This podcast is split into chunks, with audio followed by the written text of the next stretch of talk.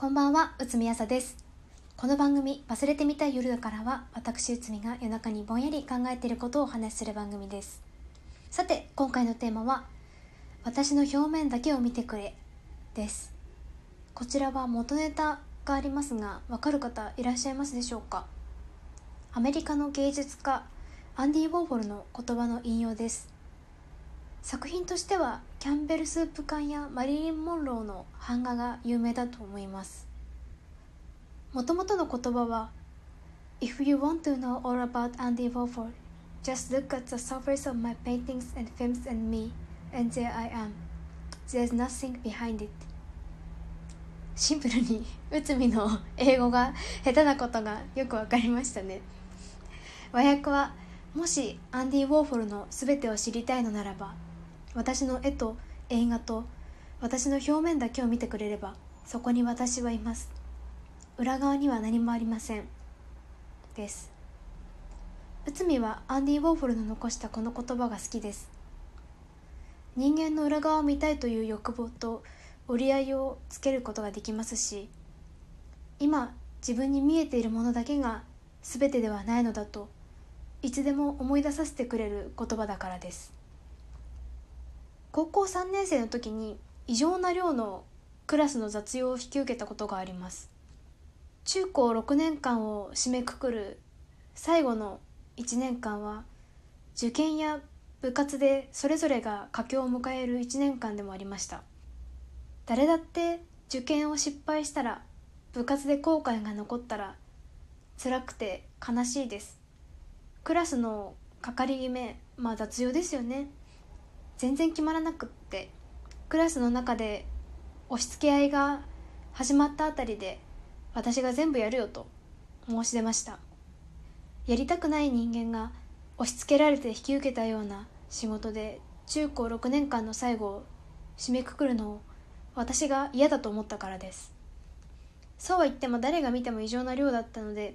何も全部内海がやらなくてもという意見は出ました。内海だって他のクラスメイト同様に受験や部活があります。しかし「俺やるよ私やるよ」という手は上がりませんでした。体育祭実行委員体育祭応援団の副団長文化祭係クラス T シャツの制作学校全体の生徒会誌の表紙裏表紙と生徒会誌のクラスページ卒業文集のクラスページの表紙卒業旅行の幹事ついでに卒業アルバム制作委員会の委員長内海は引き受けるにあたって楽しそうに振る舞う困っているところを見せないということを決めました。異常な量を引き受けた理由はクラスメイトが受験や部活だけに集中できる環境を整えるためです。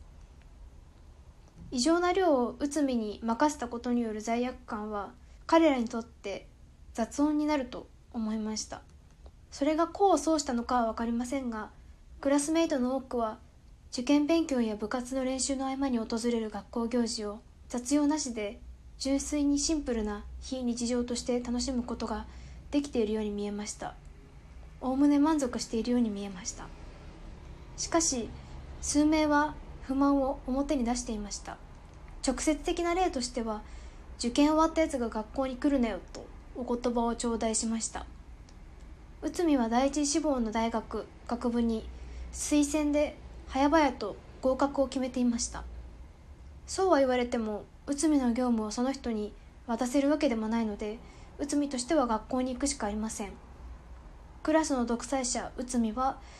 クラスメイト数名の顕在化した不満を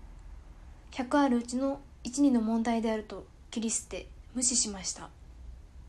内海には表と裏がありました。部活の練習は最後の全国大会を控えて緊迫していました。5時間に及ぶミーティングで部員が倒れるようなこともありました。第一志望の大学学部以外を受ける気はなかったので推薦でなく一般受験に向けた勉強が必要でした。春先の全国大会で2位に入賞した後も部活の正式な引退は文化祭のステージなので夏休み中も部活の練習がありました。受験科目の授業では担当教員が学校ともめて1ヶ月授業をボイコットするなど不測の事態も発生しました。卒業アルバム委員会では数ページ担当していた他のクラスの生徒が受験でどうしても忙しいと締め切り直前に突然職務放棄をしました。もともと内海は卒業アルバム委員会の中で最多のページ数を受け持っていましたがその生徒の職務放棄は委員長の任命責任であると位置づけられ推薦入試の1週間前に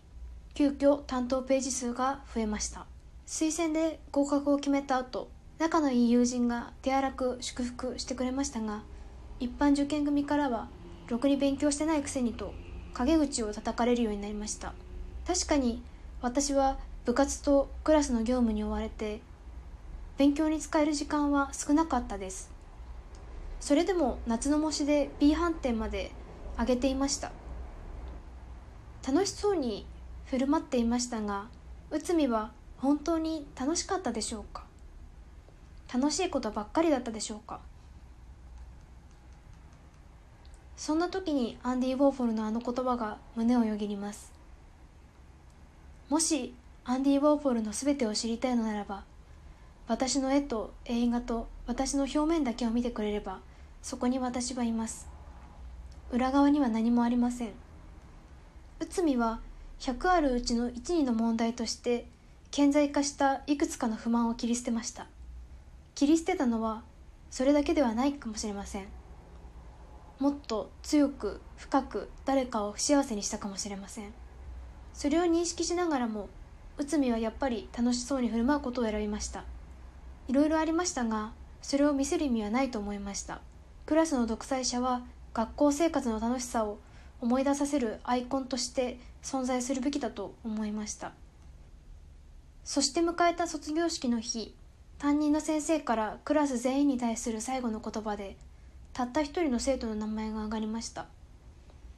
内海みたいなやつはなかなかいないことに卒業してから気づく時が来ると言われました。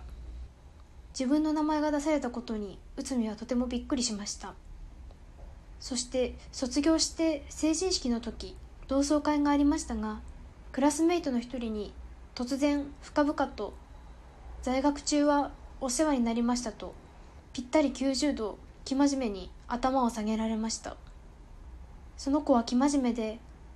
どうしても現役で合格をしたくて休み時間まで勉強していたのに最後まで D 判定でしかし最後は報われて現役で東大に合格した子でした。楽しそうに振る舞う内海に対して人によって受け止め方は様々でしたがそれでいいと切り捨てました。実際のところどうだったのか本当のところは分かりません。それでも楽しそうに振る舞う内海を何の苦労も知らなさそうな内海をその表面だけを見てくれと願いました。そんなわけで今回のテーマは「私の表面だけを見てくれ」でした。あんまり関係ありませんが高校生の時に男子女子と分けて話をしていたら突然男子女子内海っていうカテゴライズをされたことがあります。男子女子に並ぶ概念が内海ってやばくない？一人でカテゴリーを築くってどういう状況？それではおやすみなさい。